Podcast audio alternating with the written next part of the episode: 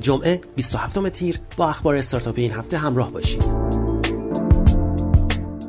این هفته خبر رسید قابلیت تماس صوتی درون برنامه در اپلیکیشن دیوار به زودی فعال خواهد شد و کاربران می توانند از طریق این تماس اینترنتی با خریداران یا فروشندگان تعامل داشته باشند. مزیت این روش افشا نشدن شماره تماس آگهی دهنده است. شنبه اسنپ دکتر خبر داد به واسطه مسئولیت اجتماعی خود تصمیم گرفته تا 27 تیر ماه استفاده از خدماتش را برای عموم مردم رایگان کند. اسنپ دکتر در سوپر اپلیکیشن اسنپ تعبیه شده و از طریق آن می‌توان در 33 حوزه مختلف مشاوره آنلاین پزشکی دریافت کرد. این هفته فرید شهابی مدیر تجاری اسنپ گفت قیمت در هر سفر بر اساس چهار فاکتور قیمت پایه مسافت سفر، مدت زمان سفر و نسبت عرضه و تقاضا تعیین می شود و کمیسیون های دریافتی از کاربران راننده اسنپ در یک سال گذشته تغییری نداشته و همکنون تمامی سفرهای درون شهر تهران دارای 15 درصد حق کمیسیون است. به گفته وی مبلغ عوارض 1.5 درصدی شهرداری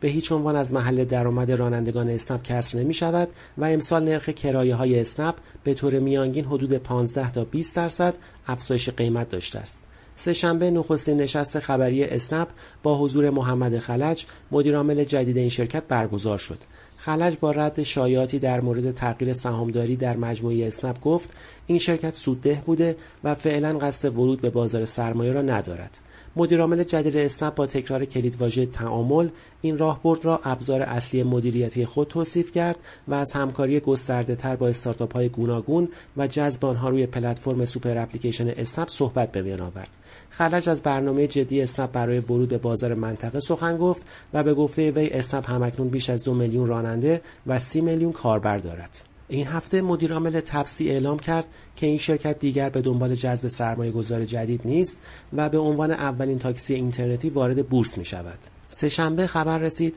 داتین و پرداخت الکترونیک پاسارگاد از شرکت های زیر مجموعه هلدینگ فناپ امسال وارد بورس می شوند و طبق برنامه ریزی های صورت گرفته فناب ساخت ابراروان و فناب تلکام نیز سال آینده یعنی 1400 وارد بازار سرمایه خواهند شد. این هفته سازمان نظام سنفی رایانه‌ای در یک سند نظرات پیشنهادی خود در خصوص تقنین قوانین حوزه فناوری اطلاعات و ارتباطات را تقدیم نمایندگان مجلس یازدهم کرد. این سازمان با اشاره به تراکم خلاهای قانونی و عقب ماندگی های اجرا در حوزه فناوری اطلاعات و ارتباطات تشکیل کمیسیون ویژه برای این حوزه را در مجلس ضروری اعلام کرده است. غروب جمعه هفته گذشته قطعی اتصال فیبر نوری دیتا سنتر آسیاتک که در دیتا سنتر برج میلاد نگهداری می شود دسترسی به برخی وبسایت های داخلی از جمله تپسی، ابر آروان و زرین‌پال را با اختلال روبرو کرد. کمی بعد اعلام شد این اتفاق به دلیل دزدیده شدن بخشی از مسیر فیبر نوری بوده است. شنبه این هفته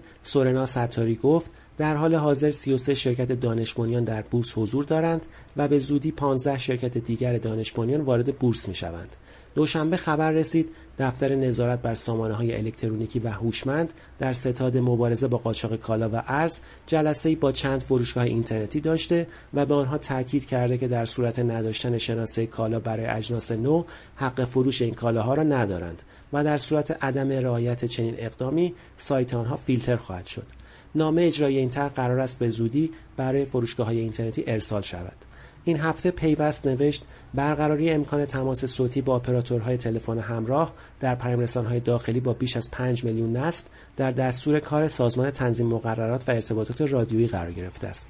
با راه اندازی این قابلیت تماس بین پیام ها و اپراتورها فراهم می شود و دیگر نیازی نیست که دو طرف تماس پیام رسان مشابه داشته باشند. نرخ پیشنهادی هزینه مکالمه این دو تماس دقیقی 25 تومان در نظر گرفته شده است. چهارشنبه نمایندگان مجلس در صحن علنی با تشکیل کمیسیون ویژه فضای مجازی و اقتصاد دیجیتال موافقت نکردند.